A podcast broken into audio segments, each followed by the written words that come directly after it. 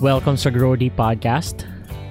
Dito sa podcast na to, pag-uusapan natin yung mga bagay na mag-grow sa atin in character and magdideepen ng conviction natin sa buhay. Dahil yung mga bagay na yan ay importante para mapatuloy nating i-pursue yung life na meron tayo kay Jesus Christ. Bago ako magsimula, gusto ko lang batiin yung mga listeners ko na nag-message sa akin tungkol sa podcast. Salamat sa affirmation. Thank you sa pagbibigay ng feedback and kilala nyo kung sino kayo. I appreciate everyone who listens to the podcast and just is blessed by the podcast sa pamagitan ng mga episodes natin dati at saka yung most recent episode natin about overthinking with Miss Shaina Kua. From time to time dito sa podcast natin, makakarinig kayo ng mga ganong episode we will be inviting some people, some friends who really are also examples of life in Christ. And that's that's the purpose of this podcast ano? Gusto namin na makarinig kayo ng mga storya at input galing sa mga tao na mula sa iba-ibang field at iba-ibang mga profession. At ma-share din nila kung ano yung alam nila tungkol sa conviction and character natin bilang mga believers. Dahil priority natin yan. So thank you for listening to this podcast and we really appreciate you. If you want to send your feedback or just really reach out to us dito sa Grow Deep Podcast, you can go to our Facebook page. Uh, i-search mo lang ang Grow Deep Podcast, ano? Or you go to facebook.com slash Grow Podcast and you send us a message gusto namin malaman kung paano nakaka-bless itong podcast na ito para sa'yo at uh, we would be happy to connect with you. If you are listening on Spotify and on Apple iTunes podcast, ano, salamat. Uh, we hope that this blesses you and you may also find this podcast on anchor.fm and uh, give us a follow if you are listening to us there. Uh, today, ang pag-uusapan natin ay finding meaning in a meaningless day. Uh, sa gitna ng quarantine, everybody is uh, in a cycle of routine. Paulit-ulit yung mga araw and uh, more of us are getting bored kahit na meron tayong ginagawa. Meron tayong trabaho, yung iba sa atin naka-work from home, yung iba sa atin hindi, yung iba nagvo-volunteer, ano, but there's just this sense of why is everything just repetitive and it seems na yung meaning ay nagfe-fade. And uh, some people feel na walang nangyayari sa araw nila. And ang nakakalungkot for those or for many they feel na they don't feel God anymore. Hindi na nila makultivate yung intimacy nila with God and hindi nila magawan ng paraan yung life nila ngayon in terms of their spirituality. And uh, I think that's something na is really worth talking about, right? Kung ang bawat araw na lumilipas ay wala ng meaning, uh, alarm yon. That's a warning sign na something is wrong dahil hindi yun yung gustong plano ni Lord para sa atin. Uh, God wants us to have a very meaningful life and if we do not find meaning in our days, then there's something wrong. But I guess no, uh, yung sitwasyon natin ngayon ay similar doon sa mga taong displaced nung unang panahon. So we'll be looking at uh, 1 Peter chapter 1 today. So if you have your Bible with you, in-encourage kita na buksan mo yung Bible mo sa 1 Peter chapter 1 and we will be focusing on a few verses uh, galing sa New International Version or New Living Translation, any of the two. Okay? So First Peter chapter 1 verse 13 and 16. 13 to 16, I'm sorry. Babasahin ko lang and I quote, Therefore, preparing your minds for action and being sober-minded, set your hope fully on the grace that will be brought to you at the revelation of Christ. As obedient children, do not be conformed to the passions of your former ignorance, but as he who called you is holy, you also be holy in all your conduct, since it is written, You shall be holy, for I am holy. Alam mo itong 1 Peter chapter 1, itong buong letter ni Peter ay naka-address sa mga tao na kakaiba yung dinadanas na sitwasyon. Uh, they were actually exiled. So they were taken away from their normal lives and they were brought into a situation where everything is different. They're in different place, they're in a different routine, they're in a different uh, place with different rules, different people. Everything is out of the normal for them. And Peter was writing an encouragement letter to them. Okay? And I think merong similarity yung kalagayan nila noon at saka yung kalagayan natin ngayon in that what we are experiencing right now is so different from what we were used to. Ang ganda kasi isa sa mga encouragement na binigay ni Peter doon sa mga taong na exile, yung mga taong tinanggal doon sa normal way of life nila, ay yung sinasabi dito sa 1 Peter chapter 1 verse 13 to 16. At uh, I want to point out some things na alam kong makakatulong din sa atin habang tayo ay nasa quarantine. And if you ever find yourself in a difficult situation where things are different, you may turn to these verses dahil Peter wanted to encourage, he wanted to put courage in the hearts of the people who are exiled uh, during this time. So I want to share with you unang-una sabi ni Peter, no? In verse 13, preparing your minds for action. And this is something that is a good reminder for us. You know what? It's so good to be reminded that even in this time now we are bored, we are in a routine a very repetitive, now we don't we don't seem to get the meaning of things, our mindset should be, I should prepare for what's to come. Isa sa mga bagay na pwede nating pagtuunan ng pag-iisip habang tayo ay nasa quarantine at meron tayong kakaibang dinadanas ay we should be prepared at least for two things. Number one, you should be prepared for what comes after. Ang daming mga bagay na pwedeng mangyari after in fact, even right now, we don't seem to progress in terms of a cure. Everybody is talking about hydroxychloroquine, but other news are saying that's not really the cure. Walang definitive na cure. So there are a lot of uh, future scenarios in terms of this quarantine.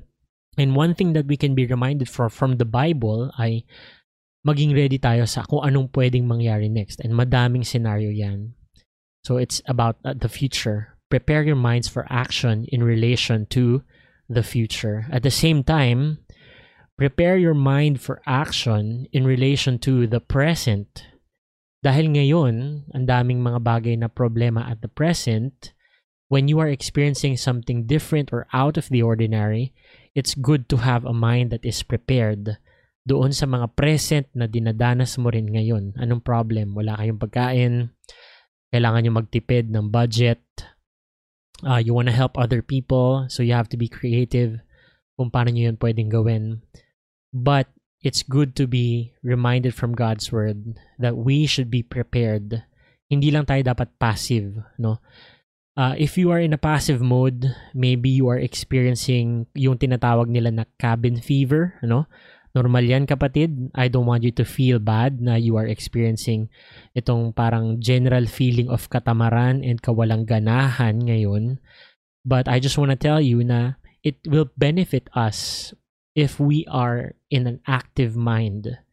So passive mind, sometimes we need that. We need that phase. And that phase would bring us into a better phase, which is to meet circumstances actively or proactively. So that's the first reminder. Pangalawa, sabi, prepare your minds for action and this is this are these two things magkasama pala to. Preparing your mind for action will take sober-mindedness. Sabi, and being sober-minded, no?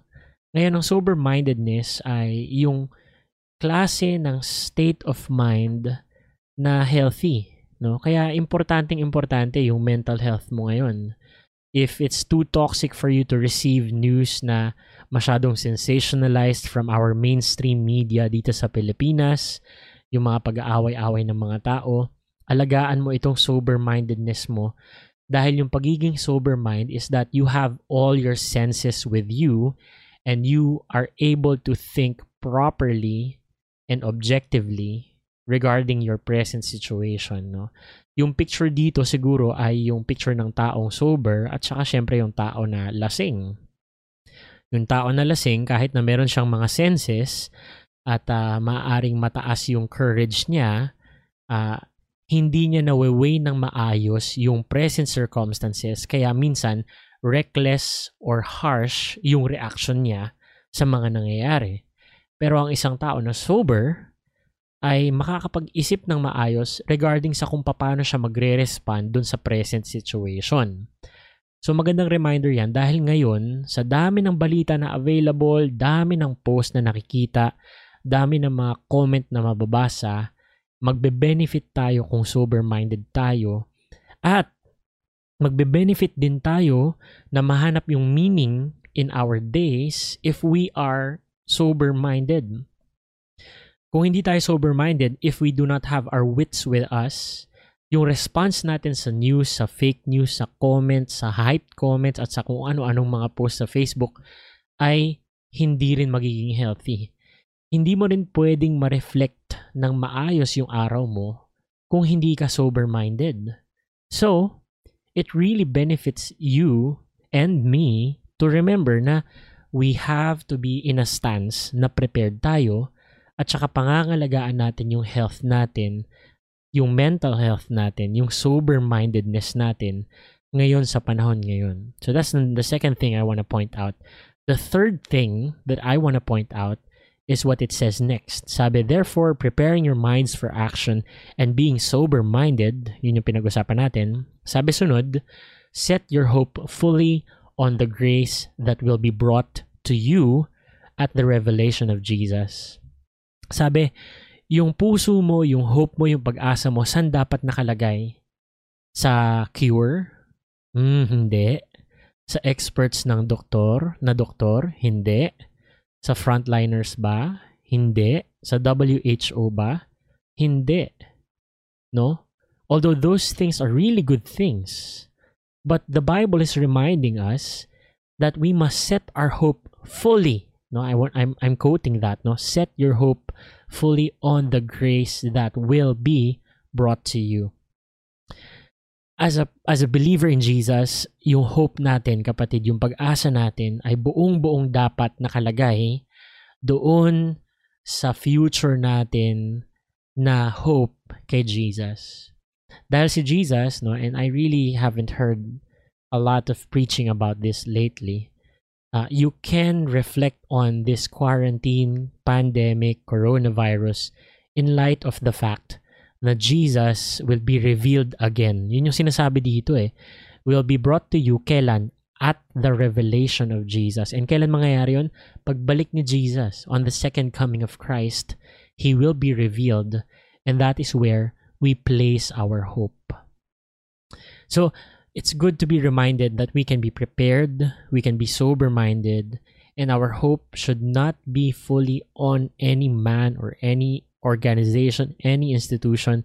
It should only be placed on the fact that Jesus will come again and he will bring his promised hope. And that is where, I guess, no, yung tatlong bagay na yon will set the foundation for finding meaning in our days. If you're not prepared in your mind, it will be difficult for you to find meaning. If you're not sober minded, it will be difficult for you to find meaning. If you are setting your hope on the wrong thing, and you're hoping for the wrong thing, it would be difficult for you to find meaning in your day. So, the thing about meaning is we assume sometimes that meaning only comes from favorable circumstances. No? Pagka maganda yung nangyayari, meaningful. Pagka very emotional positively, meaningful.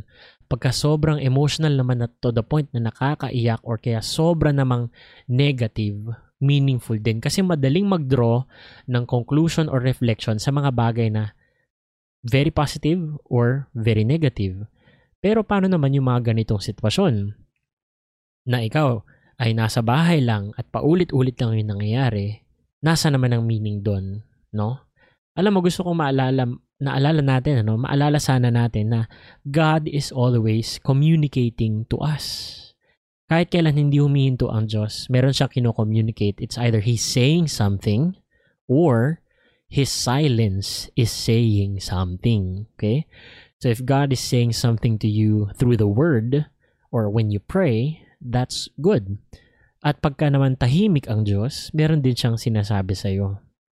Ang calling sa atin in light or in relation dun sa pag-communicate ng Panginoon sa atin ay dapat nga sober-minded tayo at saka dapat present tayo sa Panginoon. God is always present. Tayo ang absent. Kasi tayo yung nagpapadala sa kung ano-anong distraction. Tayo yung nagpapadala sa kung ano-anong emotion. So God is present and He is communicating to us pero tayo, absent tayo. Kaya kailangan nating maging sober-minded para maging 100% present tayo sa sinasabi ni Lord sa atin.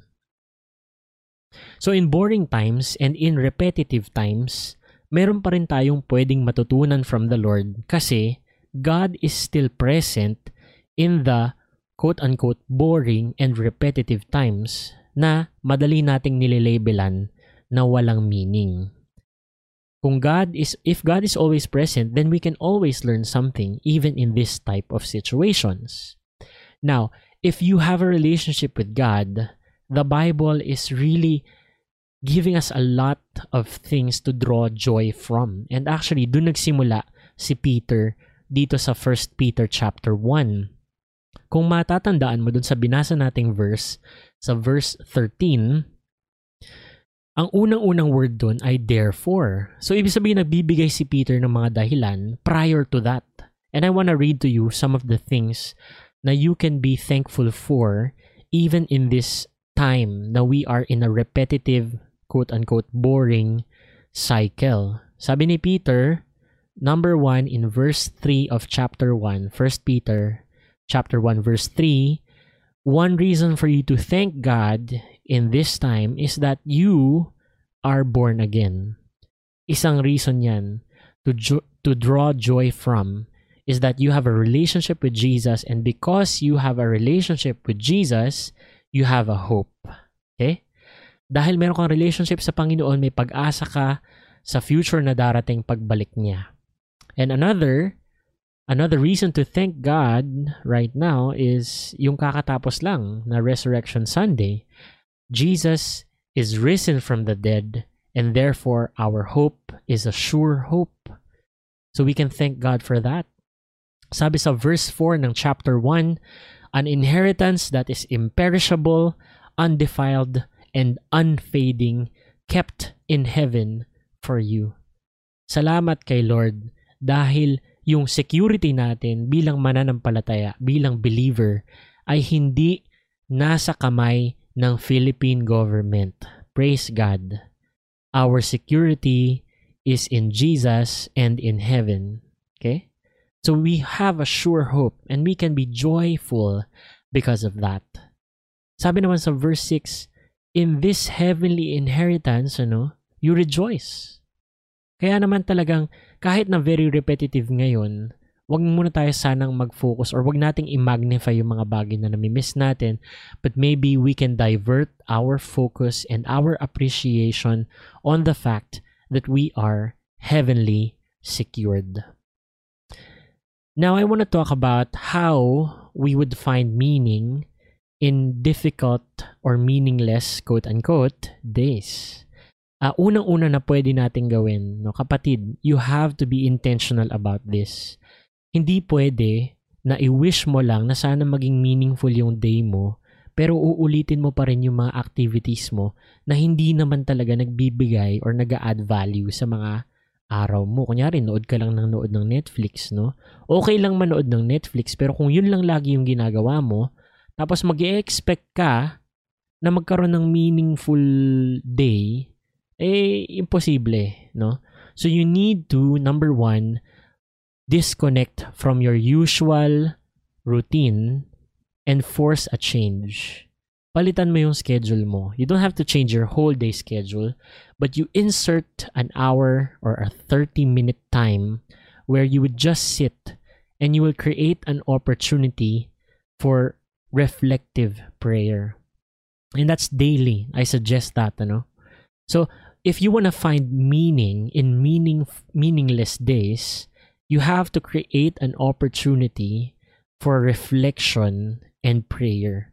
And when I say prayer, I'm not talking about you asking God for a list of things that you have na kailangan mo, no? Prayer is also listening to God and that's where we will focus today. Dahil yung yung pag-draw ng meaning ay hindi lang basta doon sa pag-ask natin, ang ang meaning ay nandun din sa hinahayaan natin na makinig tayo sa kung anong gustong sabihin ng Diyos sa atin. So, Number one, you change your routine. Number two, you create an opportunity for peaceful, reflective prayer. And number three, notice God in the people and the events of your day. Alam mo, yung, yung pangungusap ng Diyos sa atin ay hindi lang sa mga times na nanonood tayo ng mga devotional from mega churches and other YouTube channels, ano, na nagpo-post ng mga devotion, hindi lang doon. Sa daily interaction natin, sa daily experiences natin, pwede rin nating makita ang ginagawa ng Diyos sa, sa ating buhay. So, you you notice God in the people and the events of your day. That's another tip na we want to give you, ano? So not only disconnecting, not only creating an opportunity, but really having fresh eyes as you go out of your room, you stare at your wife, you notice your kuya or your ate, uh, you chat with your friend, God is speaking to you sa pamamagitan nitong mga tao na ito. At sa pamamagitan din ng mga nangyayari sa buhay mo. Kunyari, wala na kayong saging, no? Bakit? Ano yung sinasabi ni Lord doon? Ganyan, ano? O kaya meron, kay, meron kayong biglang nagdala ng saging. O, 'di ba? May meaning na 'yon. O kaya, bakit napaka-importante ng butter sa panahon ngayon sa bahay namin ano? Yan yung mga nadidiscover namin. Yung mga yung mga dating bagay na we are taking for granted ngayon sobrang na-appreciate na natin na pagka nagkaroon tayo nung dati na hindi natin masyadong pinapahalagahan ngayon bigla nating bigla tayong nagre-rejoice ano? Ngayon nung isang araw lang kumain kami ng Jollibee. In normal days hindi naman namin sineselebrate yung pagkain namin ng Jollibee pero ngayon, dahil sa napakaiba na ng sitwasyon, yung simpleng chicken joy, literal na naging chicken joy nga, no? So, those simple things can be meaningless to a, a, a person that is not sober-minded, 'di ba? Pero kung sober-minded ka, mapapansin mo na, Lord, pasensya na kung may mga bagay ako na take for granted mga dating bagay na akala ko normal lang, pero itong mga bagay na ito, yung food on our table, yung presence ng kapamilya ko sa bahay namin, yung mga friends na nangangamusta, lahat pala to ay sign na ikaw ay nagbibigay ng grace sa buhay ko through these things. O, di ba? So, God is not only speaking when you open the your Bible literally or when you watch a spiritual video, God is speaking in every person, in every event of your day. So you notice God in those things. And number four tip, be aware of your character and your spirit. Ano? Importanteng importante yan. Alam mo, you have to be also parang there's this discipline that you can do na you can distance yourself from yourself. Does that make sense? Na parang ikaw, aware ka rin kung ano yung ugali mo sa araw na to. Sa moment na ito, And yung ugali mo na napapansin mo ay maaari ding gamitin ng Panginoon para mangusap sa iyo. Marami sa atin ano yung nagsasabi and may mga nag-express na rin sa akin na hindi healthy para sa kanila na nasa bahay sila. Dahil toxic sa bahay, sabi no. Pero uh, bakit, no? Sometimes you have to ask yourself, bakit? Bakit toxic sa bahay? Uh, is it that we are wronged at home or we are wrong at home. Magkaiba yun, ano? Pagka nagsasalita yung kuya mo na hindi ka sanay nakasama, naiinis ka ba? Ano yung sinasabi nung inis mo tungkol sa character mo at saka sa quote-unquote mood or spirit mo dun sa araw na yun. So you have to be aware of that dahil yung pag-iisip mo, yung pagiging aware mo about your character and your spirit in every situation, in every moment, will help you develop a better sober-mindedness. Okay? So if you wanna if you wanna practice this, know, if you wanna practice these things, yung disconnecting, that's tip number one. Force a change of routine. Number two, create an opportunity for daily reflective prayer. Number three, practice noticing God in the people and events of your day. And number four, be aware of your character. If you want to practice these things, I want to give you a pattern, a very simple pattern, which you can use as you pause and as you think. As you pause and when you choose your time of reflection and prayer, you can follow a very simple pattern. Number one, start with thanksgiving. Anong pwede mong ipagpasalamat sa araw na ito? Okay? Ano? Are you thanking God for a gift, the gift of another day? Are you thanking God for the presence of your housemates or your family? Nagpapasalamat ka ba sa Panginoon dahil nalampasan mo yung isang buong araw? Nagpapasalamat ka ba sa isang bagay na nangyari? isang bagay na dumating, isang bagay na nawala, what are you thankful for? That's the first step. Number two is asking. And when I say asking, I'm not saying you ask God for money or ask God for no. That's not what I'm saying. You ask God to speak to you during this time that you are going to pray. You are going to pray and you're going to listen to Him you ask the Lord. And I want to use, if not ask, I want to use the word beg. No? Talagang you beg God to speak to you dahil hindi mo kaya na meaningless na naman yung araw mo. At yung meaning ay nasa Panginoon. So really ask the Lord, Lord, please speak to me, show yourself to me, and also allow me to see myself in light of my days, no? Dahil minsan yung focus natin sana magbago yung araw. Eh paano naman yung magbago ako, no? Dahil tayo ay dapat nagde-develop nga. We should grow deep in our character and in our conviction. So thanksgiving, that's the first part. Number two, asking God to speak to you. And number three, remembering. Remembering. What can you remember? Are there times of joy or happiness? That's letter A. The next one is, are there troubles or challenges sa araw mo ngayon? Okay? So, and then number three, saan mo raramdaman yung presence ni God dun sa araw mo? Dahil importante yan. So, if you wanna, if you get to the portion where you remember your day and you reminisce, no, you you review your day, isipin mo, saan ako masaya? meron bang moment of joy sa araw ko? Kung hindi naman yon, saan naman ako may challenges? Saan ako nahirapan? Saan ako na-hurt? Where did I feel pain? Okay? And number three, while reviewing your day, where was God's presence and when did I experience God's presence in my day? Was it during a family prayer before a meal? Uh, did you view something? Okay? Yun pwede mong i-review yung araw mo. At yung panghuli is responding. Okay? And in responding, ganito yung iisipin mo. Dahil sa mga naalala ko, in light of what I have remembered during this day, how do I respond to God? Okay? How do I respond to God? And then another thing is, what kind of response or person should I be tomorrow? Anong klaseng tao ako bukas? What what kind of person do I want to be tomorrow? All right? So I want to review that pattern, you know, thanksgiving and then asking God to speak to you and then remembering or reviewing your day and then responding. Again with responding, how do I respond to God and what kind of person do I want to be tomorrow? Yan yung mga tanong na maganda. Okay?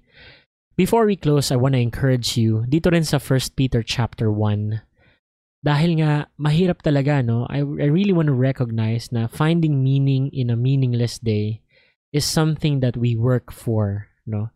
If you appreciate meaning and you you hate days that are alam mo yun days that amount to nothing kung ayaw mo talaga ng mga days na meaningless then I encourage you to work for this.